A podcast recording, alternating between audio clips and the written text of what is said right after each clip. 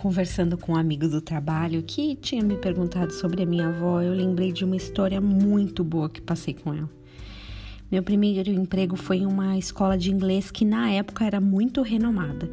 E para conseguir trabalhar lá, eu tive que fazer um treinamento de uma semana e no último dia apresentar um trabalho que serviria como entrevista. Esse curso era na central da escola, que se eu não me engano ficava no Paraíso. E na época minha avó morava na São Bento. Então eu fiquei na casa dela a semana toda. Pela manhã ela ia de metrô comigo até a escola. E às 5 da tarde ela voltava para a gente voltar juntas de metrô. Todas as noites eu tinha que estudar e preparar a apresentação do último dia. E o engraçado é que eu apresentava para minha avó.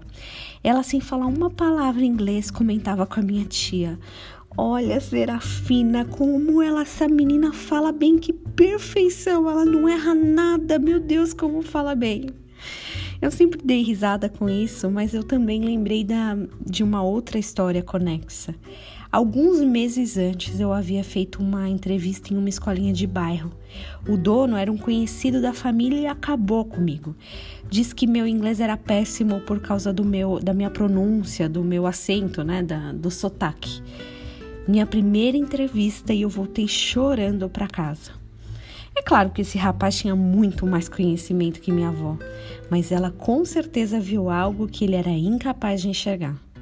Com tanto apoio, eu passei na grande escola e eu percebo hoje que Deus preparou todas as coisas. O que eu queria para mim passava por outro caminho. Aliás, o que Deus queria para mim passava por outro caminho.